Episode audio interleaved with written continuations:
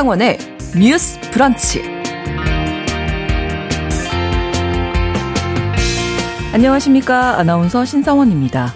과학기술 인재 양성을 위해 운영되는 이공계 특성화대 6개 학교에서 지난해 300명이 넘는 중도 탈락자가 나왔습니다. 최근 4년 사이에 가장 많은 인원이고요. 또 전국 약학대학에서도 200명 넘는 학생이 학교를 그만뒀는데요. 입시 전문가들은 이런 현상을 의대 진학을 위해서라고 분석하고 있습니다.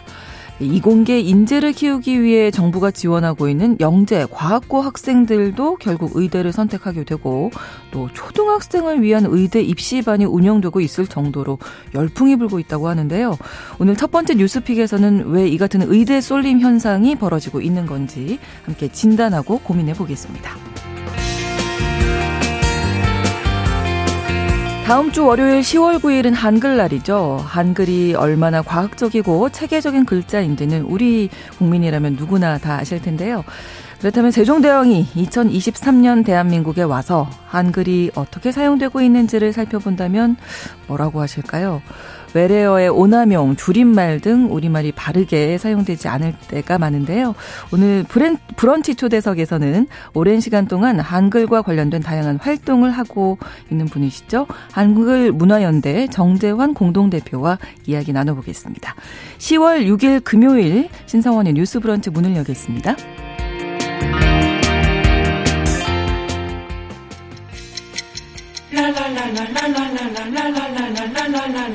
듣고 공감하고 진단합니다. 우리 사회를 바라보는 새로운 시선. 신성원의 뉴스 브런치 뉴스 픽.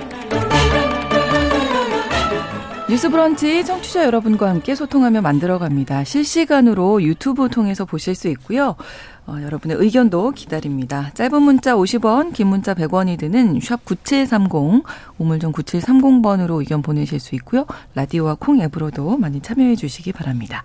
금요일의 뉴스픽, 한겨레 신문 박다해 기자, 장윤미 변호사 두 분과 함께 하겠습니다. 어서 오세요. 안녕하세요. 네, 안녕하세요. 자, 의대 쏠림 현상이 심해서 이제 오늘 첫 번째 뉴스픽으로 골라봤는데요. 일단 실태부터 좀 살펴보겠습니다. 우선 약학대학 또 이공계열 특성화대학에서 자퇴한 학생들이 많다 이렇게 전해드렸는데 그 수가 어느 정도나 되는지 먼저 박다혜 기자님 정리해 주실까요? 어, 네 맞습니다. 그 약대에서만 약대 같은 경우는 2022년부터 학부제로 전환이 음. 됐거든요. 약학전문대학원에서. 네. 그런데에서 2000 지난해 약대를 들어갔는데 이제 중도 탈락한 분이 200명이 넘는 206명 음. 정도 된다고 이제 어제 종로학원 쪽에서 이제 발표를 했고 네. 사실 약대뿐만이 아니라 저희가 보통 뭐 카이스트 그리고 이제 뭐 유니스트라고 해서 뭐 울산과학기술원, 뭐 광주과학기술원, 네. 대구 경북과학기술원 이렇게 전국에 네개 대학이 이제 과학 특성화 대학교거든 요 너무 잘 아시다시피 근데 여기서도 이제 중도 탈락하신 분들이 계속 나와서 최근 한 4년간 이 네 곳에서 중도 탈락한 학생이 900명이 넘는다고 어, 해요. 아, 그럼 이제 왜 이렇게 중도 탈락을 하냐라고 봤을 때 네. 대부분은 아마 이제 의대를 가기 음. 위한 것이다라고 이제 분석이 나왔고 실제로 그래서 의대에서는 사실 의대 뭐 그 과정이 굉장히 힘듦에도 불구하고 의대에서 중도 탈락한 학생은 그렇게 많지는 않고요. 네. 이제 어 기본적으로 그냥 진학했던 분들이 나는 의대를 가기 위해 다시 수능을 보겠다라고 음. 이제 하면서 나오는 경우들이 많고 이거는 이렇게 좀 과학 뭐 약학대 뭐 약학대학원 뭐 과학기술대 뭐 이렇게 특성화 대학교뿐만이 아니라 네. 우리가 보통 얘기하는 이제 스카이라고 하죠. 음, 이제 네, 네. 서울대 고대 연대에서도 사실 천 명 이상이 계속해서 좀 중도 탈락자들이 나온다고 음, 해요. 신입생인데 네, 신입생인데 좋은 학교 갔잖아요. 좋은 학교 갔는데 이제 의대 가기 위해서 네 대부분 음. 아마 의대를 가기 위한 거 아니냐라는 음. 분석들이 좀 계속 나오고 있는 상황입니다. 네 실제로 그러면 의대 입시 경쟁률 살펴볼 텐데 몇 년 사이에 뭐 고공행진이 굉장합니다. 네. 저도 주변에 아는 선배가 아이를 아. 의대를 보내니까 그 주변이 난리가 났어요. 어. 네, 너무 축하한다. 국내 잔치라고 아, 그렇군요. 아, 이게 굉장히 찾아보기 어려운 일이 됐더라고요. 음. 실제로 이런 상황을 보여주는 지표가 있습니다. 일단 학생 수들이 상당히 줄고 있잖아요. 그렇죠. 전체적인 그렇죠. 수험생 수가 일단 네. 감소 그러면 추세. 옛날보다 대학 들어가기 수월한 거 아니야? 이제 좀 어른들은 그런 그렇죠. 이야기도 많이 하시잖아요. 네. 의대 경쟁률은 건재합니다. 그냥 굳건한 어. 상황인데요. 네. 일단 2024년도 수시 전형 10개 의대 평균 경쟁률 45.59대 1이에요. 엄청 높군요. 예, 45대 1이 넘는다는 건 어마어마한 수치인 거고요. 와. 지난해는 44.67대 1이니까 거의 비슷합니다. 그런데 지원자 수는 줄었대요. 네. 의대에. 네. 2만 2,022명인데 네. 이게 왜 경쟁률이 그대로냐? 모집 임원도 501명에서 483명으로 아. 줄어들었거든요. 그러니까 경쟁률이 오히려 오른 거예요. 그렇군요. 그렇습니다. 그래서 어. 지금 얼마나 의대 쏠림 현상이 심각하냐면요. 아. 2016학년도 주요 10개 대학 의과대학 지원자 수를 보면 2만 2천 명이 넘는데요. 음. 일단 수능을 본 지원자 수가 63만 명인데 네. 계속해서 줄고 있거든요. 그렇죠. 예, 수시 지원자 수도 줄고 음. 그렇지만 N수생, 재수생 이렇게 음. 늘어나면서 의대 경쟁률만은 오히려 늘어나고 있는 추세입니다. 네, 뭐 자신이 원하는 직업 갖고 싶어서 내 미래를 생각해서 뭐 자퇴를 한다 이런 거에 뭐 말릴 수는 없는 음, 문제이긴 한데 네. 이제 국가적으로 볼 때 한쪽으로 이렇게 쏠리게 음. 되면 아무래도 좀 걱정이 아닐 수는 없는데요. 네. 의대 쏠림 현상 일어나는 이유에 대해서 좀 이야기 나눠볼까요? 뭐 가장 큰 거는 사실 연봉과 이게 자격증처럼 일종의 이제 기능을 하다 보니까 뭐, 네. 뭐 안정성을 보장받는 음. 직업이라는 이유가 가장 클 것 같아요. 연봉 연봉이 전 가장 크다고 생각을 해요. 연봉과 그렇죠. 사회적 지위가 아직까지는 예. 의사만한 것이 없다라는 인식이 아무래도 음. 가장 강하기도 하기 때문에 근데 이제 마, 말씀하신 것처럼 뭐 개인이 이렇게 선택한다는데 그거를 뭐 일일이 비난하기는 좀 어려운 네. 것 같고요.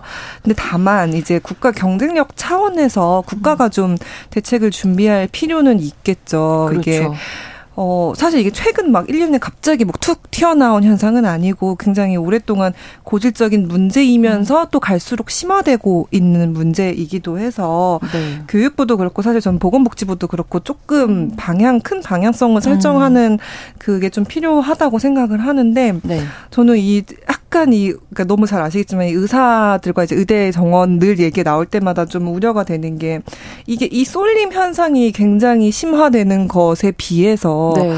실제로 그런 사실 의료 환경의 어떤 뭐 이런 개선이나 이런 걸로도 나아지는 그런 건 없거든요. 저희가 이 얘기 많이 했잖아요. 많이 했죠. 그렇죠. 이게 사실 네. 아마 이 경쟁이 또 극화되는 게 사실 의대 정원 수는 계속 그대로고 네. 현직 의사분들은 사실 의대 정원 수를 늘리는 걸 굉장히 반대를 그래. 하시고 네. 또 말씀하신 저희가 많이 얘기했지만 의사 수가 이제 고정돼 있고 그그 그 실제로 그 쏠림 과 전공 쏠림 그렇죠. 현상이 있어서 네. 필수 뭐 소아청소년과 산부인과 뭐 그 외과 쪽이나 네 그쪽에서는 계속해서 이제 의사가 부족한 현상이 음. 좀 심화되고 있고 요런 불균형이 계속 좀 늘어나고 음. 있거든요. 그래서 좀 이 부분까지 고려해가지고 의사 정원과 이제 의대 쏠림과 음. 이런 것들에 대한 전반적인 좀 고민이 필요한 거 아닌가라는 네. 생각도 좀 들고 저는 또 하나 약간 걱정이 되는 거는 네. 그런 자료가 최근에 나왔더라고요. 그러니까 실제로 뭐 서울대 의대 그리고 이제 소위 음. 말하는 스카이에 있는 의대에 있는 학생들이 그 국가장학금 신청을 하면 본인의 그 소득 분위를 적기 때문에 소득을 음. 추산을 할 수 있거든요. 네네. 근데 그거를 보면은 뭐 이런 얘기도 매년 나오지만 고소득층이 계속 의대를 가는 비율이 높은 음. 거예요. 그래서 실제로 스카이 의대에서 그 국가장학금 신청한 친구들을 보면 그 음. 그 집안의 그 소득 분위가 분위 그러니까 소득이 한 80% 정도는 고소득자인 아. 가정에서 이제 이루어지다 보니 이게 계속해서 그런 부익부 빈익빈의 현상이 음. 그냥 돈 많은 집이어야 의대 입시 준비가 가능하고 음, 그렇죠. 근데 또 그들이 가면 그나마 고소득을 보장받는 직업을 음. 계속 하게 되고 그러니까 계속 이렇게 좀 쏠림 과 불균형이 일어나는 상황이라서 이런 부분에 대해서도 그러니까, 그러니까 어떤 뭐 지역 인재를 선발한다거나 아니면 음. 조금 더 장학금을 좀 두둑히 준다거나 이런 게 필요한 거 아니냐 이런 얘기도 좀 음. 계속 나오고 있더라고요. 네. 이게 전반적인 음. 사회 상황이랑 맞물려 있는 것 같습니다. 예. 이를테면 영재학교 기초과학이 음. 너무너무 중요하죠. 그렇죠. 국가 기술을 발전시키고 향상시키는 건 우리 미래 먹거리랑도 연결이 돼 있는 네네. 거예요. 네. 그래서 국가 장학금으로 돈으로 이 영재들을 과학 인재들을 육성을 하는데 다 의대 약대로 진학을 한다는 겁니다. 음. 그 비용을 토해내면서까지요. 네. 그러면 관련 기사들이 예전부터 문제 제기를 많이 하죠. 거기에 달리는 댓글들도 비판 일색입니다. 어떻게 보면 음. 당연할 수 있겠지만 저는 이 개인의 선택을 그렇다면 너 개인이 잘못해서 그렇다라고 비판으로 끝날 수 있을 성질의 것인가? 어떻게 보면 개인으로서는 합리적 선택을 하는 거예요. 음. 왜냐하면 대한민국의 사회적 토대가 허술하니까요. 이를테면 내가 기초과학을 끝까지 네. 견지해서 네. 석박사하고 연구원이 돼서 살겠다. 기업에 취직을 한다. 음.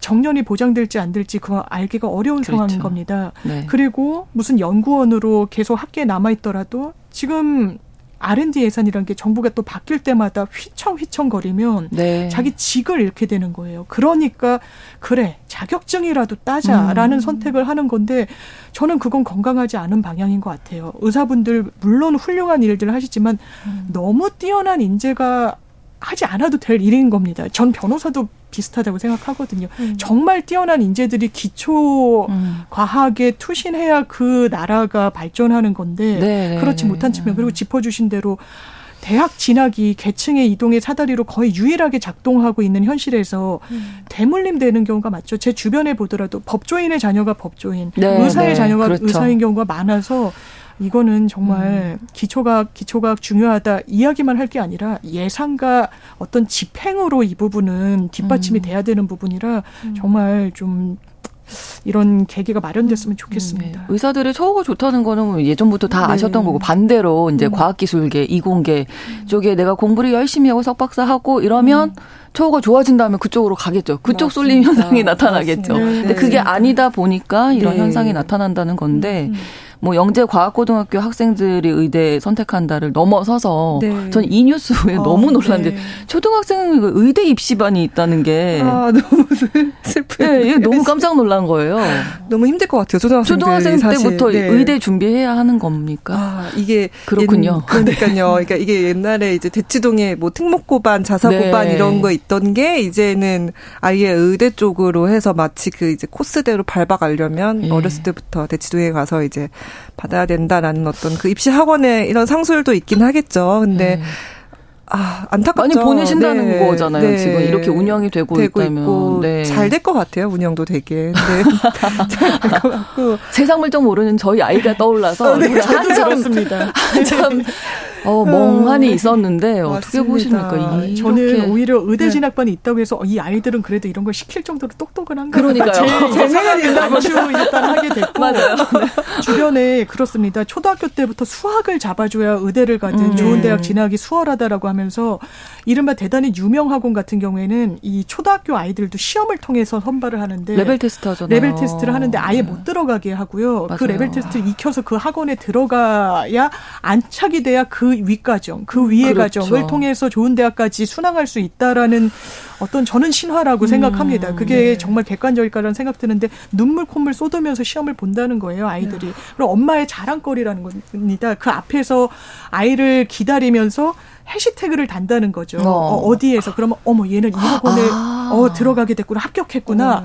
대단한 부러움을 산다는 어. 거예요. 네. 저는 이게 과연 맞는 방향인가? 지금 이 관련 기사를 보면 초등학교 때 미적분을 풀어야 의대를 어. 간다라는 이야기인데요. 이런 선행학습 건강하지 않다는 생각이 미적분 고등학교 때 배울 때도 저 잘 못해. 네. 저도 같아요. 저 배우지도 않았고 네. 초등학교 때 학습지 했습니다. 이게 어, 충격인데요. 네, 너무 저는 이게 모르겠어. 저는 아이를 키우지 않기 때문에 혹자가 말해 보면 음. 너무 낭만적이지 않아라고 얘기하실 수도 음, 있겠지만 네, 네. 음. 저는 사실 근데 그렇게 공부하는 아이가 행복할까라는 음. 생각이 많이 들어요. 그리고 사실 그 한, 한창 이제 뭐 의대 정원 늘려야 된다, 뭐 공공병원에 이제 의대, 네, 네. 조금 더 공공의대를 설립을 해야 된다, 막 이제 이런 얘기들이 좀 많이 나왔을 때, 음. 그 의사, 의사협회와 이제 뭐 의대생들과 이렇게 좀 굉장히 반대하는 목소리가 높았는데, 음. 그때 당시 어떤 특히 이제 의대생분들의 어떤 이 정서들을 보면, 내가 얼마나 힘들게 공부해서 여기까지 아, 왔는데 음. 이 그거를 보상받을 수 있는 유일한 방법은 음. 어쨌든 내가 연봉으로 보상을 받는 건데 이거를 수를 늘리게 되면은 사실 그럴 수 있는 가능성이 조금씩 음. 줄어들고 있잖아요. 줄어들기 때문에 나는 그거를 찬성할 수 없다라고 반대하는 목소리가 굉장히 높았거든요. 네.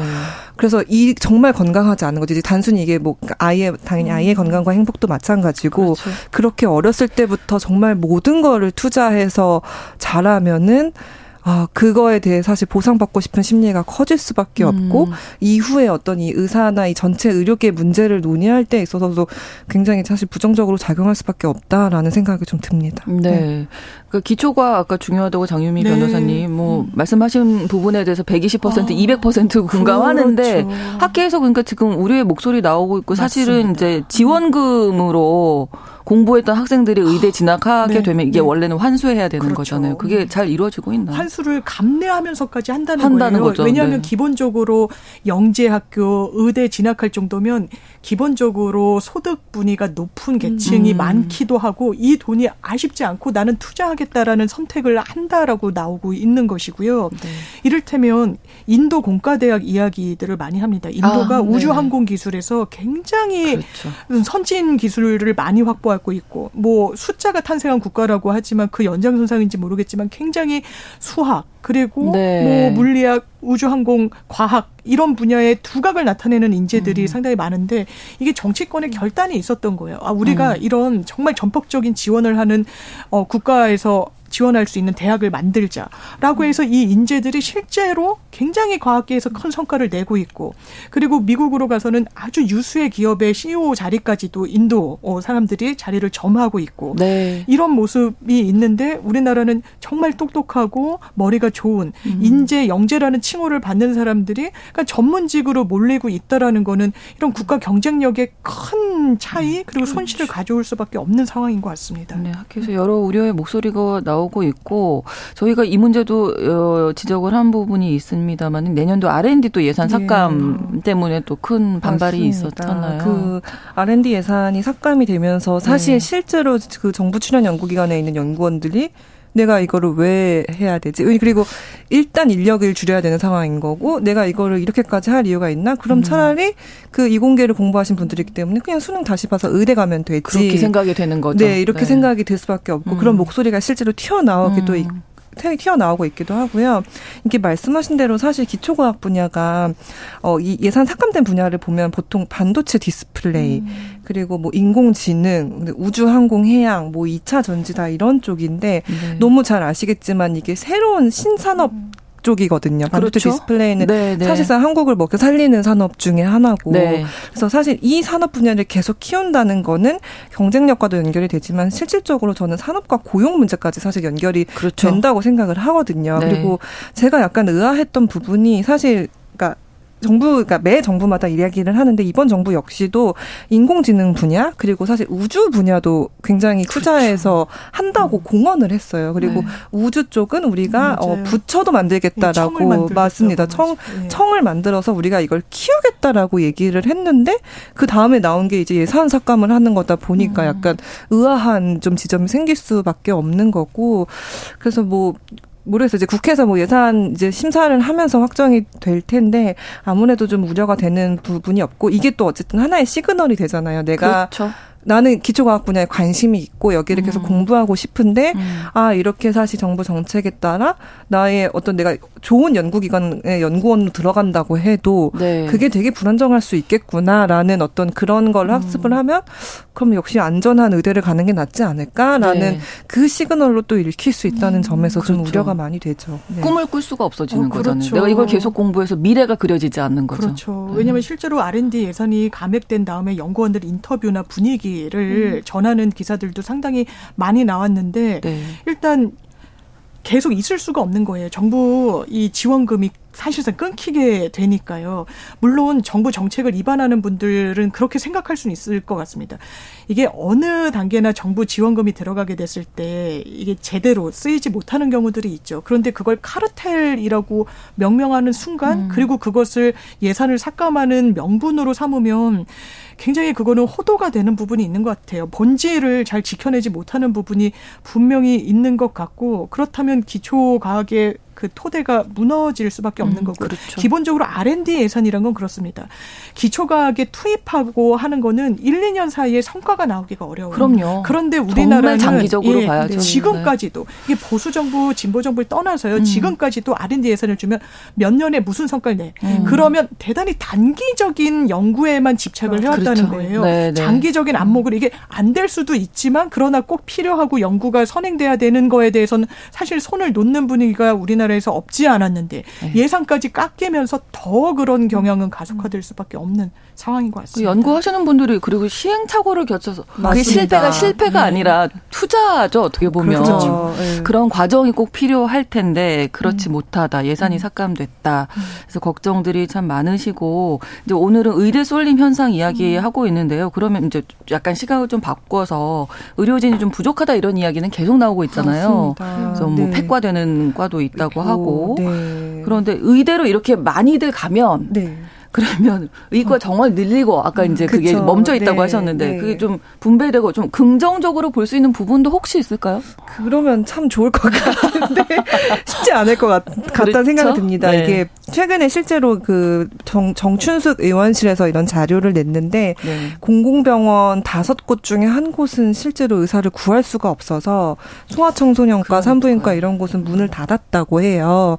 그래서 이게 지난달 기준으로 공공의료기관 222곳 곳을 이제 살펴보니까 이 중에 한 44곳은 진료할 의사가 아예 없어서 어. 67개 진료 과목을 아예 휴진한 상태라고 합니다. 우리가 아프는 걸 참을 수도 없는데요. 의사 그러니까. 선생님들이 안 계시면. 근데 이, 그 말씀하신 대로 원인이 이 중에 한 23곳 정도는 그냥 과목 그 담당 과목에 의사가 없는, 없는 거예요. 거예요. 그래서 의사가 없기 때문에 진료를 중단했고 대부분 사실 필수 의료 부, 그렇죠. 분야이고 공공병원 같은 경우에는 또 사실은 늘 잘 아시다시피 어 그러니까 비싼 돈, 그러니까 돈을 내고 가지 못하는 그 네. 지역의 노인분들, 빈곤층 분들이 갈 수 있는 곳이기 때문에 정말 그 마지막 보루 같은 역할을 음. 해주는 곳이거든요. 국민 건강에 대해서. 근데 당장 여기는 사실 근데 거기 계신 의사분들은 정말 소명을 가지고 하시는 경우가 많죠. 돈을 그렇죠. 많이 벌 수 있는 또 곳은 아니기 때문에 네. 근데 이런 식으로 사실 이런 곳부터 무너지기 시작을 하면 음. 결국에는 사실 그 건강보험이 잘 작동하진 않는 미국처럼 그냥 돈 많은 분들은 좋은 의사 음. 이용하고 약간 좀 그런 건강 격차도 좀 되게 심화될 것 같아서 굉장히 우려가 되는 지점이 있고 의대 쏠림 현상 자체를 좀 완화하는 그래서 다 말씀하신 이공계나 다른 쪽에 어떤 계속해서 인센티브를 늘리는 방안도 강구할 필요가 있고 네. 말씀하신 대로 의대 정 저는 의대 정원 문제를 계속해서 얘기를 해야 된다고 생각을 해요. 네, 그러니까 네. 의대 정원 혹은 공공의대 같은 거를 설립을 해서 네. 이들을 어쨌든 그 쏠림 현상의 분포를 완화해주는 방안을 좀 지속적으로 고민을 하는 것이 필요한데 사실 의사협회와 의대생 쪽 그 목소리가 굉장히 크고 정부가 정부랑 늘 이게 음. 갈등으로 치솟게 되면 지난 정부 때 겪으셨을 거예요. 이게 그렇죠. 갈등으로 치솟으면은 최후의 경우 파업을 하시기도 하는데 네, 그런 네. 경우에 또 환자들이 네. 걸리기 때문에 그렇죠. 이게 늘 평행선을 달리는 지점들이 있고 아. 어느 정부에서도 사실 하지 못한 부분이긴 하거든요. 근데 좀 저는 네 좀 실질적인 대책이 좀 어려우시군요. 안타깝죠. 네, 안타깝습니다. 네, 네. 네. 이게 전문 직업 들이 항상 이 수를 다, 대단히 통제하죠. 이를테면 변호사들도 마찬가지입니다. 네네. 네. 로스쿨 이후에 굉장히 법조인 수가 늘었다고는 하지만 지방에서는 변호사들을 구하기가 음. 상당히 또 어려운 부분이 있고 음. 의사들은 좀 모순적으로 보이는 부분이 있죠. 의료 서비스를 받아야 되는 국민 입장에서는 음. 의대 쏠림 대단히 이거 강화되고 막 이게 건강하지 네, 않다라고 네. 하면 좀 길을 터주면 되는 거 아니냐? 그런데 그 정원 수는 꽉 틀어지고 음. 있거든요. 이게 직역을 좀 보호하는 부분과도 연결이 되다 보니까 그렇겠지만 네. 결과적으로는 국민에 대한 의료 서비스 질 하락으로도 이어질 수 있는 겁니다. 소아과 풍기 현상 뭐 이런 거 네, 있잖아요. 네. 새벽부터 뭐 오픈런을 하고 그러니까. 이런 부분에 대해서는 사실 의료 인력의 충원 그리고 늘리는 부분이 같이 이루어져야 되지 않을까 좀 강하게 생각이 듭니다. 그렇습니다. 청취자 의견 좀 들어볼 텐데요. 이은영님께서 아까 이제 초등학생 때부터 의대 입시반 저희가 이야기를 했더니 그때 적어 주셨 어요. 왜 이렇게 사교육에 끌려 다닐 수밖에 없는지 정말 환장하게 답답합니다. 아, 진짜 그러 이렇게 말씀 남겨주셨고요. 2234번으로 7, 80년대에도 의사는 최고 직업이었어요. 음. 예나 지금이나 선호하는 이유는 명확합니다. 부와 명예죠. 음. 과학자들에게도 부와 명예를 줄 수 있는 그런 사회 환경을 만들어야 합니다. 음. 하셨는데 어, 사회 환경이 좀 많이 좀 달라질 수 있기를 기대해 봅니다. 뉴스 브런치 1부 마치고 2부에서 뉴스픽 계속 이어가겠습니다. 11시 30분부터 일부 지역에서는 해당 지역 방송 보내드리겠습니다.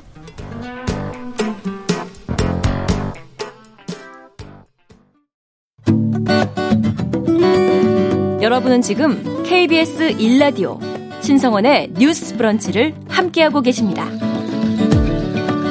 두 번째 뉴스픽 물가 이야기를 해보겠습니다. 요즘 마트에서 장보기 무섭다 이런 분들 많으신데요. 국민 살림살이에 직 접적인 영향을 미치는 소비자 물가 지수가 상승했다고 하는데 어제 통계청 발표가 있었습니다. 박다혜 기자님 얼마나 상승한 건가요? 아, 네 아마 혹시 추석 때 장 보시면서 다들 깜짝 놀라셨어요. 아, 최근에 몇 달 동안 계속 놀라고 아, 있어요. 네. 뭐 별로 담지도 않았는데 10만 원이 넘어가고 뭐. 네 맞습니다. 다시 내려놓고. 네 맞습니다. 네. 통계청이 이제 어제 발표를 했어요. 이제 올해 9월 소비자 물가 동향이 어떤가 봤더니 네. 지난해 같은 날 지난해 9월보다는 3.7% 아, 음. 지난해 같은 데보다 3.7% 상승을 했고 네. 이게 지난 4월 이후 최고치를 또 기록한 음. 거라고 해요. 계속 오르는 거죠, 지금. 계속 네. 오르고 있고 실제로 아마 아실 거예요. 최근에 우유값도 상승했고 네, 네. 이제 맥주값도 곧 상승할 아, 것이고 그렇죠. 맥주는 안 마셔야겠네요. 네. 못 마시는 거죠. 네. 그 제가 네. 그 편의점에서 보시면 그 300ml짜리 우유가 예. 있거든요. 그게 2,000원이 됐어요. 제가 예전에 800원에 사 먹었던 기억이 나는데 2,000원이 돼서 깜짝깜짝 어, 이제 놀라게 그러네요. 되는데 이렇게 계속해서 오르고 있고 이게 가장 큰 원인은 아무래도 국제 유가 상승이라고 그렇죠. 합니다. 그래서 네. 석유류 물가가 계속해서 상승을 하면서 음. 이제 이게 물가 상승에 전반적으로 영향을 미치고 있고 농산물 같은 경우에는 너무 잘 아시겠지만 폭염 네. 혹은 집중 날씨가 좋지 않았어요. 네, 이런 식으로 날씨가 계속해서 음. 왔다 갔다 하다 보니 신선식품들은 직접적으로 영향을 받을 수밖에 없어서 이런 네. 채소나 과일, 사과 이런 것도 계속해서 가격이 좀 오르고 있는 그런 상황입니다. 네. 추석 지나고 이제 또 음. 김장철 올 거거든요. 그렇죠. 이제 한 달 정도 있으면 배추, 무 이 상황은 어떻다고 합니까? 이 부분은요. 사실 가격이 오를 수밖에 없어 보이죠. 굉장히 작황도 뭐 좋지 않았다 좋지 이런 않았죠. 이야기도 예. 나오는데 정부에서는 네. 계속 이제 모니터링을 하겠다는 겁니다. 음. 시장 상황을요. 물가 안정 흐름에 조속한 회복 이끌 거고 품목별로 음. 특히 수급 동향 면밀히 점검하겠다라고 하는데요. 일단 너무 물가가 고공행진이다 보니까 장바구니 물가라는 건 직접 체감이 되는 거 아니겠습니까? 그렇죠. 그리고 네. 말씀 주신 대로 김장철에 무 배추가 올라버리면 김치를 못 담그거든요. 네. 네. 그래서 이 어떤 공급 안정을 위해서 비축 물량을 갖고 음. 있는 부분을 적기에 일단 방출하겠다. 그래서 시장의 공급량을 물량을 늘려서 최소한 배추와 무의 공급은 좀 파란불이 음. 켜지도록 이어나가겠다. 그리고 닭고기, 돼지고기 많이 소비하시는 이런 고기들인데 이것도 네. 물량을 할당 강세를 통해서 신속 도입하겠다는 입장 밝히고 있습니다. 네. 지금 국제유가 아까 말씀해 주셨는데 이게 계속 연말까지 오르겠죠? 아, 예. 고, 국제 아, 네. 유가가 사실 네. 고공행진 물가를 견인하에 내고 있는 네. 상황인 거죠. 이게 언제까지 이어질까? 왜냐면 뭐 사우디나 뭐 이런 음. 그 산유 국가에서 공급을 늘리겠다는 이야기는 하고 있지 않으니까요. 그렇지만 이제 고공행진이 잠시 멈췄다는 지표는 최근에 계속 아, 나오고 아, 있습니다. 예. 그러니까 뉴욕 상업거래소 현지 시각으로 지난 4일 11월 인도분 서부 텍사스 원유 가격이 전장보다 5.01달러 이게 5.6% 음. 포인트 정도 빠진 것이거든요. 네. 그래서 8월 31일 이후에 좀 가장 낮은 수치를 보이고도 있어서 음. 이게 일시적 현상인지 아니면은 계속 이런 하락세가 좀 이어질 것인지는 지금 이게 최근 지표기 때문에 지 켜는 봐야 되겠지만 네. 그래도 전문가들은 이게 계속 하락세로 가지는 않을 거라고 이 장 전망을 하고 있는 것 같습니다. 자, 앞으로 그래서 품목별로 뭐 물가 상승 더 예고되고 있는 상황이어서 맞습니다. 걱정인데요. 일단 우유값, 그래서 음. 유제품 가격 네. 따라서 뭐 빵이나 뭐 이런 쪽도 다, 다 오를 거고 우유를 우유가 들어가는 예, 예, 예, 그렇죠. 아이스크림도 그렇고. 맞습니다. 그 그래서 그 밀크플레이션이란 말도 있더라고요. 아. 이제 인플레이션이란 말을 합쳐 가지고 우유가 오르게 되면 그냥 우유 가격이 인상해서 그치는 게 아니라 맞아요. 말씀해 주신 대로 우유가 들어가는 모든 제품들의 네네. 가격이 같이 오르게 될 것 같아서 좀 그런 점 많이 우려되실 것 같아요. 그리고 뭐 아까 말씀드린 뭐 맥주값도 오르고 음. 이것뿐만이 아니라 이제 수도권 같은 경우는 전철 요금도 내일부터 예. 오르게 됩니다. 이제 1,400원 내고 타셔야 됩니다. 이제 버스 오르고 지하철 오르고 어. 아, 아무튼 그래서 네, 그래서 이 기본적인 또 이제 그 교통비는 또 필수적인 건데 교통비도 이제 오르게 돼서 정말 허리띠를 단단히 음. 매야 하는 그런 상황인 것 같고 저 같은 경우는 사실 집에서 요리를 많이 하진 않아서 그 식재료 음. 가격에는 조금 둔감하기는 한데 네. 밖에서 먹을 때마다 깜짝깜짝 네, 네, 놀라거든요. 이제 짜장면 같은 경우도 이제 평균 7,000원 이상은 내고 음. 먹을 수 있다고 네. 하고 기본적으로 너무 직장인분들 점심 먹으러 가실 때 잘 아시겠지만 음. 만원 이하의 음식은 찾기가 거의, 거의 어렵죠. 그렇죠. 기본적으로 네. 12,000원에서 15,000원까지도 네, 이렇게 하게 되는 상황이라서 여러모로 정말 월급 빼고 다 오른다는 것이 굉장히 실감이 되는. 그러니까 월급이 네. 오르면 이게 좀 덜할 텐데 월급은 그대로인데 물가는 오르고 네. 언제까지 이렇게 물가 상승세가 이어질까요? 일단 한국은행은요 10월부터 이제 둔화 전망이 보인다라고 음. 이야기를 하고는 있습니다. 그런데 네. 이제 물가라는 게 단순히 우리나라에서 물가를 잡고 생필품 공급량을 늘린다고 해서 그냥 단시간에 잡히지는 않고 이게 그렇죠. 여러 세계적인 경제 현상과 맞물려 있지 않습니까? 지금 고금리를 계속 이제 미국 에서도 펼치고 있는데 그렇죠. 네. 예, 그게 잘 잡히고 있지 않은 상황이고 이런 와중에서 그렇다면 달러화가 음. 약세를 보이는 게 맞는데 오히려 강대국이라는 이유로 달러화가 굉장히 좀 가치가 높아지고 있고 음. 거기에 비해서 또 환율은 좀 높아지고 있고 뭐 이런 네. 부분 때문에 이 시장 가격이 제대로 잡히고 있지는 않아서 아마 낙관적인 전망치를 내놓고 있는 것도 굉장히 좀 구체적인 수치에 기반했다라기보단 또 물가는 음. 심리와도 연동돼 있으니까 그렇죠. 어느 정도 좀 잡히지 않겠느냐라는 추정치에 불과해서 음.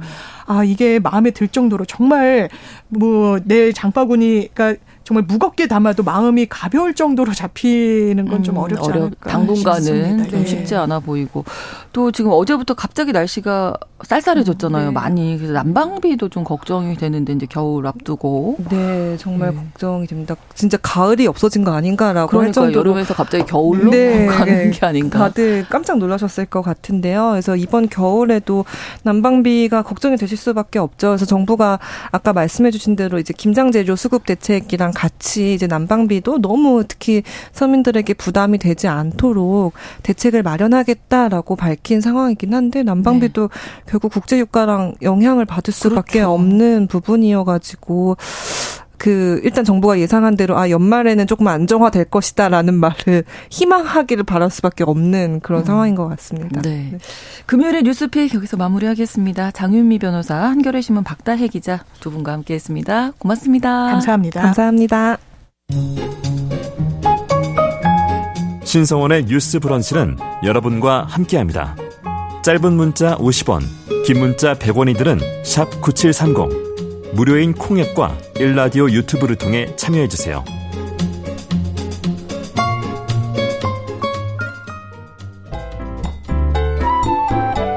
오늘의 인물을 만나봅니다. 뉴스 브런치 초대석. 다음 주 월요일이죠. 10월 9일은 한글날입니다. 이날을 맞아서 오늘 브런치 초대석에서는 유명 개그맨이자 진행자이셨고 이제는 한글의 올바른 사용을 위해서 왜 웃으세요? 벌써 웃으시면 안 돼요. 아직 소개 다 안 끝났어요. 아, 활동을 하고 계신 한글문화연대 정재환 공동대표 모셨습니다. 어서 오십시오. 네, 안녕하세요. 예, 어떤 부분에서 웃음이 터지셨습니까? 아니 뭐 유명한 유명 개그맨이셨고 그래서 네. 아 제가 예. 입사했을 때는 여기 예. KBS에서 정말 많은 프로그램 진행하고 계셨고 근데 그 모습이 근데 예. 여전하신데요? 네 퍼즐 특급 열차도 진행 했었고 네, 네, 네. 뭐 비디오 챔피언 기억이 생생하죠. 예, 시사 터치 코미디 네, 파일 뭐 많이 했죠. 예, 네. 네. KBS 오랜만에 오신 건가요? 저희 네 오랜만에 방송, 왔습니다. 방송국에는 네, 네. 네. 어 뉴스 브런치는 생애 처음이네요. 아 네. 영광입니다. 저도 영광입니다. 그 어느 네. 순간에 갑자기 이제 한글을 또 공부를 하고 네. 올바르게 쓰자. 예. 아, 앞서서 저희 박다혜 기자 계셨었는데 네.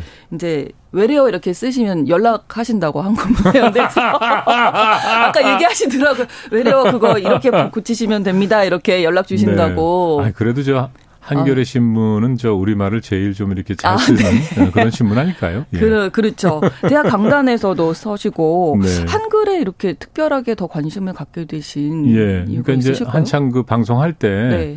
그 프로그램 진행을 하다 보니까 우리말이 쉽지 않고 네. 아 그래서 우리말 좀 알아야겠다. 네. 그런데다가 방송 사회자로서 좀 정확하게 네. 우리말을 구사할 필요가 있다. 음. 최소한 밥값을 해야겠다. 아. 그래가지고 이제 그날부터 뭐 이제 책을 열심히 봤죠. 네. 그래서 이호덕 선생님 뭐 우리말 바로 쓰기라든가 네. 또 이제 최연배 선생님의 우리말 존중의 근본 뜻이라든가 음. 박상준 그 당시 그 아나운서 실장님이셨던 김상준 아 김상준 네. 네. 전 실장님 네. 죄송합니다. 네, 예, 그 방송 언어 연구 예, 예, 예. 뭐 이런 책도 보고 네. 그러다가 이제 저도 모르게 아. 예, 한글 사랑에 빠져가지고 예, 한글 네. 운동을 하게 된 아, 거죠. 아, 그러신 거군요. 네.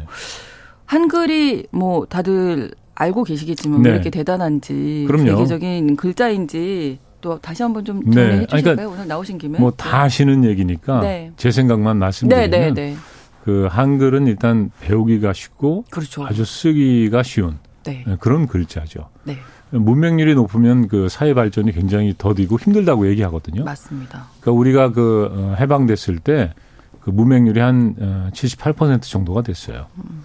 그러니까 이 쉬운 한글이 있었기 때문에 빨리 문맹을 깨고 그렇죠. 어, 우리가 이제 어. 정치, 경제, 문화 여러 분야에서 어, 이렇게 이제 그 크게 발전을 할 수 있었다고 보고요. 네. 저는 이제 한글은요 아주 특별한 의미가 있습니다. 음. 뭐냐하면 제가 이렇게 공부하다 보니까 네. 뭐 동서양을 막론하고 모든 문자는 다그 예, 지배계층을 위해서 만들어진 거고 아, 아, 지배계층이 네, 오랫동안 네. 봉사해 온 거예요. 네. 그런데 이제 15세기에 세종이 만든 이 훈민정음은 어린 백성을 위해서 보통 맞아요. 사람을 위해서 만든 음. 거거든요. 네. 그 이런 문자는 세계 역사상 저 유일하다고 생각을 하고요. 네. 그렇기 때문에 이 훈민정음 한글은 태생적으로 음. 지금 우리가 가장 중요하게 생각하는 민주, 평등 이런 가치를 안고 있다는 거죠. 네. 예.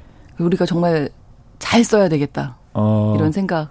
그리고 아마 그 네. 문자의 어떤 기능 이런 걸 보면요. 음. 세계에서 가장 우수한 문자 이면 틀림이 없습니다. 그렇습니다. 네. 뭐 최근에 우리 그 문화들이 세계에 많이 알려졌잖아요. 네. 뭐그 케이팝 스타들도 그렇고 오징어 게임이라든지 기생충 예. 이런 컨텐츠를 통해서도 세계인들이 많이 우리 문화를 접하게 되는데 이걸 네. 그래서 한글을 배우려는 외국인들이 많죠. 많아졌더라고요. 네네. 네. 예.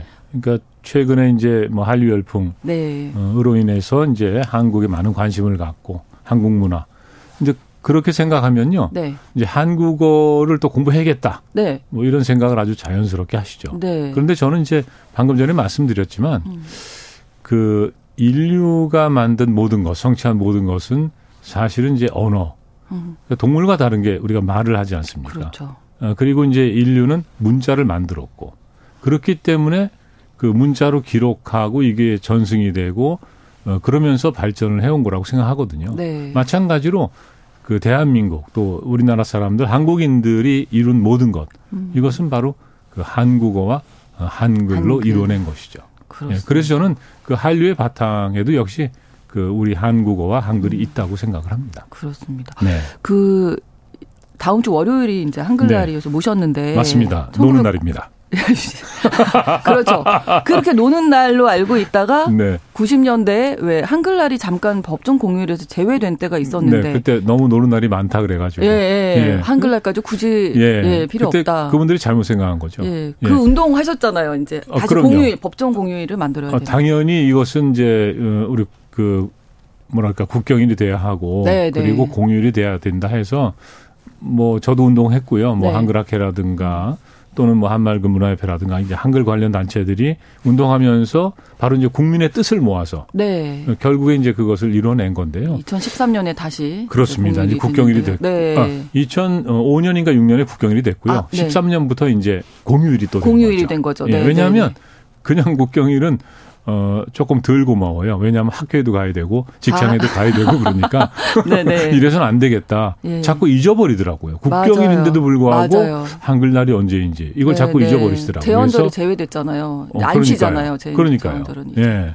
그래서 저는 이렇게 생각합니다. 우리 역사에서 가장 중요한 사건은 바로 훈민정음 창제다. 왜냐하면 아.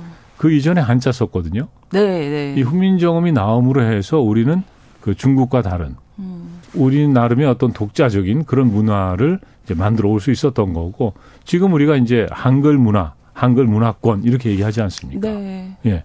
그게 이제 그 훈민정음 창제 이후에 시작된 거기 때문에 네. 역사적으로 가장 중요한 사건이고 당연히 이제 국경이래야 되는 거죠. 그렇습니다. 예. 최근에 우리말 비타민이라는 책을 네. 또 선물 또 주셔갖고 감사히 받겠습니다. 한글에 대한 다양한 이야기를 네. 담으셨는데 우리말까지는 알겠는데 비타민은 어떤 의미예요? 비타민 안 드세요? 어, 저 먹어야죠. 많이 먹어야 됩니다. 네. 아니 근데 이제 그 비타민들은 뭐 많이 드시잖아요. 네, 네. 예, 이제 건강도 생각하시고 네. 그러니까 마찬가지로 음. 그 우리말 우리말 네. 건강을 위해서 어, 비타민을 좀 우리가 먹어야 된다. 아, 그런 의미로. 네네. 아. 방금 전에 이제 장윤민 변호사님도 계셨고 네. 김다희 기자님도 계셨는데 네. 박다희 기자님이요. 아, 박다희 기자님을 제가 죄송합니다. 여러 번 실수를 하네요. 네. 김상준 실장님 박상준 실장님이라고 하시더니 네, 예. 아, 괜찮습니다. 예. 자, 그래서 예, 제가 얘기를 까먹었는데요. 예, 예. 비타민. 그러니까, 아, 어떤 분야에서 일을 하시든지 네. 우리 말은 이건 기본이고 필수고 공통이라는 아, 그럼요. 거죠. 네, 예, 네. 그렇기 때문에 에, 자기 분야에 에, 뭐 전문성이라든가 뭐 지식이라든가 정보 이런 걸 흡수해야 되겠지만 마찬가지로 우리말은 이건 공통 필수다. 네. 그래서 이제 우리말 비타민, 우리말 비타민도 음. 좀 복용을 하자. 아, 매일매일 좀 그럼요. 보시면서 1년 365일. 예, 예. 비타민처럼. 그럼요. 오, 네. 예. 자, 그래서 몇 가지 이제 사례들을 좀 살펴볼까 하는데요. 네. 사실 우리나라 우리 말에 존댓말이 있어서 네네. 이제 존댓말 어렵죠. 제가 이제 그 외국인들한테도 우리말을 좀 가르치고 네. 있는데요. 네. 존댓말 참 어려워하거든요. 제일 어려워하죠. 네. 어떻게 보면. 근데 이제 외국인들한테는 네. 그거 크게 신경 쓰지 말라고 얘기합니다. 음, 우리가 이해한다. 네, 네, 네. 근데 제가 한 십수년 전인가 그 동네 한의원에 갔었는데요. 네. 그 간호사께서 그 이쪽으로 어, 누우실게요 그러더라고요. 그러더니 침 맞으실게요. 바지 내리실게요. 근데 어, 그참 좀 묘했어요. 네. 근데 나중에 확인을 해보니까 우리가 그런 말을 안 했거든요. 맞아요. 그러니까 어, 이쪽으로 누우세요. 예, 예, 예, 예. 뭐 이렇게 이제 얘기를 했던 거 건데 음. 그 이제 찾아보니까 뭐뭐 할게요는 자기 생각 의지를 나타낼 때 그렇죠. 내일부터 공부 열심히 할게요. 네, 네, 내일부터 네. 방송 열심히 할게요. 네. 이런 거잖아요. 그렇죠. 근데 시는 이게 존댓말이니까 남을 높일 때 쓴단 말이죠. 그렇죠. 그러니까 내일부터 뭐뭐 하실게요 이렇게 하게 되면 이상한 말이 돼 버리는 거죠. 그렇죠. 예. 그러니까 네. 신성원 정말 많이 써요, 요즘. 신성원 아나운서님 네. 커피 한 잔 드실게요. 그건 제가 알아서 먹을게요. 됐잖아요. 제가 먹을게요. 알아서 그러니까요. 먹을게요. 이렇게 되는 거죠. 커피 한 잔 드실 건가요? 또는 뭐 그렇죠. 뭐 네, 커피 한잔 드세요. 이렇게 그렇죠. 하는 게 맞는 건데. 네. 근데 이런 어법이 이상하게 막 음. 퍼지더라고요. 네. 네. 그래서 물론 이제 말은 변화할 수도 있는 거지만 음. 그것이 이제 어법에 크게 어긋날 때는 그렇죠. 예, 하지 않는 게 바람직하다고 보는 거죠. 이게 아, 어떻게 보면 이제 서비스 직종에 계신 네. 분들이 뭔가 예, 예. 예. 명령을 할 수는 없고 이제 네네. 높임말을 써야 된다는 그 아, 그것도 좀 이상한 거죠. 네. 커피 나오셨습니다. 예. 네, 4,500원이십니다. 네. 예. 저도 이게 항상 좀 걸렸거든요. 네. 아나운서실에서도 항상 이거를 어, 사물을 잔을 커피 잔을 지금 네. 존대하고 있다. 그래서 사물 존대라고 네. 이제 얘기를 해서 문제를 지적하고 그랬는데 예. 여전히 개선이 안 되는 것 같아요. 음. 그리고 어떤 분은 그 이제 그 직원께서 네. 예, 여기 커피 나왔습니다. 이렇게 손님 여기 네. 커피 나왔습니다. 이렇게 얘기했는데 네. 버럭 화를 냈다는 기분 거예요. 나빠서요? 예. 아. 아니 그 손님한테 막 반말을 한다고. 그러니까 이제 그분은 잘못하고 어, 커피하고 자기를 동일시하는 거죠. 예. 그렇죠. 그런 셈이죠. 예, 예. 그게 예. 마, 그분이 맞게 하신 건데. 그럼요. 직원이 맞죠. 네. 네. 나오시 나오실게요. 커피 나오실게요. 그러니까 우리가 좀 이렇게 그냥 편하게 쓰면서 좀 음. 잘못 쓰는 거 오해하고 있는 거. 네. 뭐 이런 것들이 네. 의외로 많습니다. 이렇게 좀 지적을 네. 해 주신 게 너무 잘하신 것 같고. 오랜만에 칭찬 듣네요. 네. 또 이게 요즘엔 좀 달라졌긴 한데 그 네. 너무가 제가 입사할 때만 해도 저 이제 90년대에 입사를 네. 했으니까 예. 그때만 해도 아, 비교적 오래되셨네요. 그렇죠. 네. 네. 그렇게 안 보이시는데. 그렇습니다. 근데 그 당시만 해도 이제 진행을 이렇게 할때 네, 저는 네. 너무를 안 쓰려고 정말 노력했거든요. 그렇죠. 예. 나도 모르게 자꾸 그, 어, 예. 어, 너무 좋아요. 뭐 이렇게 나오는 거예요. 네. 너무는 부정적인 거. 그 뭐냐 왜냐하면 그게 원래 이제 그 너무 많이 먹으면 배탈 나. 네. 이런 경우에 이제 쓰는 너무였거든요. 근데 그냥 뭐 날씨가 너무 좋아요. 너무 행복해요. 기분이 너무 좋아요. 네, 네 너무 너무 뿌듯해요. 뭐 이렇게 네. 그냥 너무를 너무 쓰다 음. 보니까 그걸 또 2015년인가 이제 허용을 네, 했어요. 네, 맞아요. 네, 뭐 너무 부정이든 사람들이... 긍정이든 써도 된다. 네. 음. 근데 저는 물론 이제 그 어느 현실을 반영해서 네. 이렇게 바꾸는 것도 필요하다고 음. 생각합니다만은 그 원칙을 쉽게 바꾸는 거는 바람직하지 그렇죠. 않다고 보고요. 네. 교육적으로도 좋지 않습니다. 음. 선생님들도 헷갈리시죠. 맞아요. 예, 이런 네. 문제도 있고 또 하나 뭐냐면 그 제가 이제 방송 그 이렇게 인터뷰를 음. 그 보면요. 네네. 네. 날씨가 너무 좋아, 기분이 너무 좋고요. 아이들이 너무 좋아하고 너무 잘 놀아, 너무 좋고요. 신랑도 너무 즐거워해서 너무 너무 좋아요.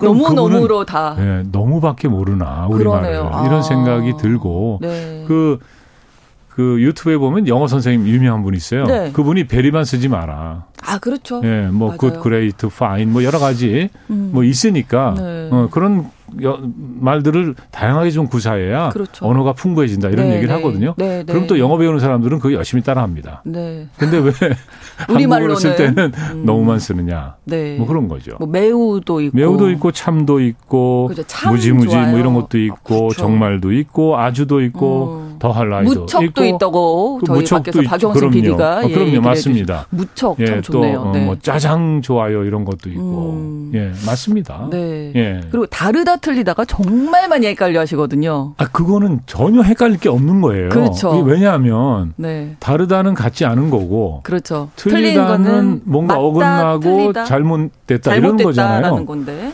이거를 구분을 못 한다는 거는 말이 안 되죠. 이건 초등학생들도 다 구분합니다. 예. 다만 문제는 뭐냐면 습관적으로 다르다를 써야 되는데 음. 틀리다를 쓴다는 거죠. 그렇죠. 네. 신성원 아나운서가 하는 방송은 역시 틀리지? 음. 기분 좋으세요? 아니요. 갑자기 기분 화가 안 좋아지는데.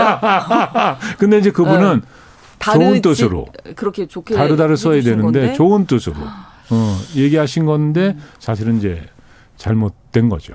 그렇죠. 네. 방송하면서는 이제 가장 많이 듣는 얘기가 이제 우리나라, 저희 나라. 네네. 할 때 그것도 이제 저희 이제 나라 너무 겸손해서 그러니까 저희 이제 나라. 뭐 저희 집이라든가 저희 학교라든가 이건 이제 바깥에 계신 네. 분하고 얘기할 때는 그렇게 하는 게 맞는데 우리나라는 항상 우리나라다. 네. 그냥 이렇게 기억하시면 되는 네, 거죠. 요거는 많이들 아셔서 네. 이제 간혹 실수하시는 분들이 계세요. 그러면 네네. 바로 지적을 하시더라고요. 아, 저희 나라라고.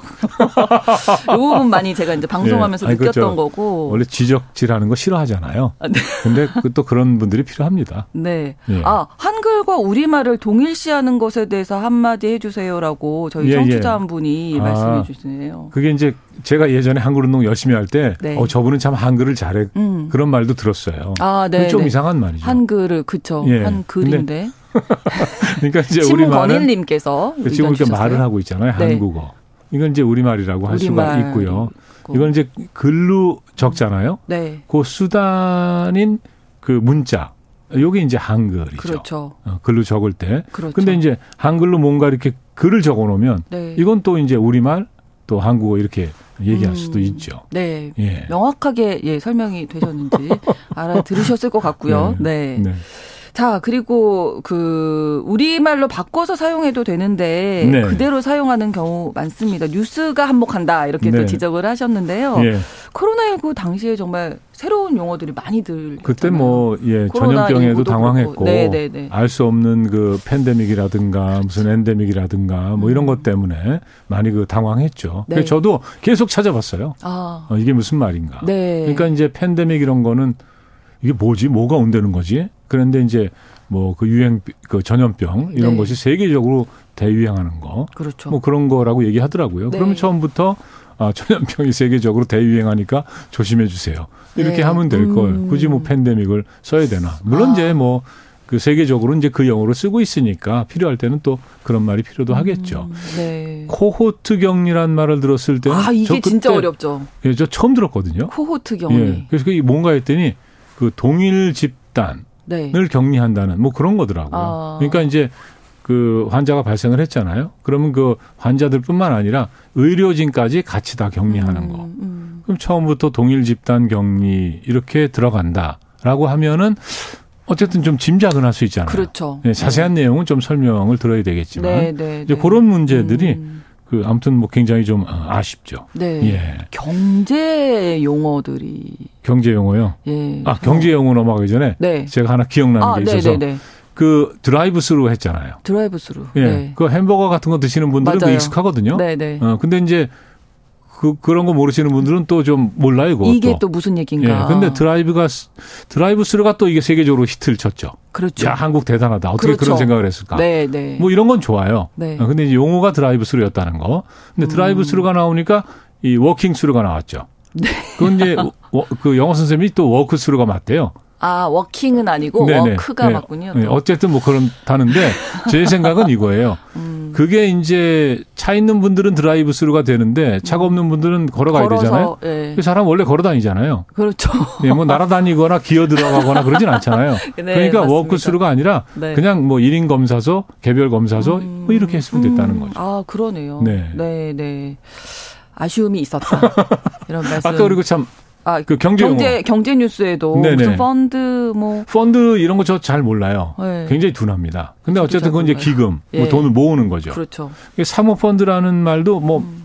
방송에서도 많이 나오고 네. 듣는데 저는 처음에 이게 뭐 사모님들이 모여서 뭘 하나 이렇게 생각했는데 그런 게 아니고 네. 우리말로 바꾸면 이게 소수 투자자 기금이라는 거예요. 그렇죠. 그러니까 사모펀드 그러면 이게 뭐지 이렇게 되는데 소수 투자자 기금 그러면 아 투자자들이 뭐 이렇게 소수 인원 이렇게 음. 모여서 뭐 기금을 만들어서 뭘 하나 보다. 네. 요 정도까지는 우리가 짐작을 할 수 있잖아요. 네, 네. 물론 이제 깊이 하려면 좀 설명을 들어야 되는 거죠. 네. 그래서 이제 그런 부분들이 어, 좀 이제 아쉬운 겁니다. 네, 저희가 예. 많은 이야기 준비했습니다만 네. 말씀 재밌게 해주셔갖고 예, 예. 시간이 거의 다 돼서요. 말을 좀 더 빨리 빨리 했어요. 예, 우리말 비타민을 통해서 네. 많이들 확인하실 수 있고 어, 앞으로 어떤 네. 일을 더 하고 싶으신지 아, 최종 뭐, 목표라고 할까요? 네. 예, 한글 운동을 뭐 계속 할 거고요. 예, 그리고 이제 한글 역사 공부 계속 할 거고. 네, 네. 그리고 이제 아직은 좀 남았는데요. 네. 65세 어, 이후가 되면 네. 그 동네 할아버지 교사가 되는 게 제 꿈입니다. 와, 너무 멋지세요. 네. 어, 예. 처음 이 생각을 했을 때는 교실이 필요했는데 네. 요즘에는 그 온라인 세상이라 아, 또 그렇죠. 교실 없이도 할 수 있겠더라고요. 어, 네. 네. 한글에 대해서 바, 우리말을 잘 알리는데 앞으로 네. 또 많이 애써 주시기 바랍니다. 네, 신성원 아나운서께서 좀 예. 감사합니다. 아, 뉴스 브런치도 아점 뉴스 이렇게 하면 좋은데. 아, 뉴스 브런치도 마음에 안 드시는군요. 알겠습니다. 한글날 앞두고 한글문화연대 정재환 공동대표와 함께 했습니다. 오늘 고맙습니다. 네, 고맙습니다. 뉴스 브런치 다음 주 월요일 오전 11시 5분에 다시 뵙겠습니다. 고맙습니다.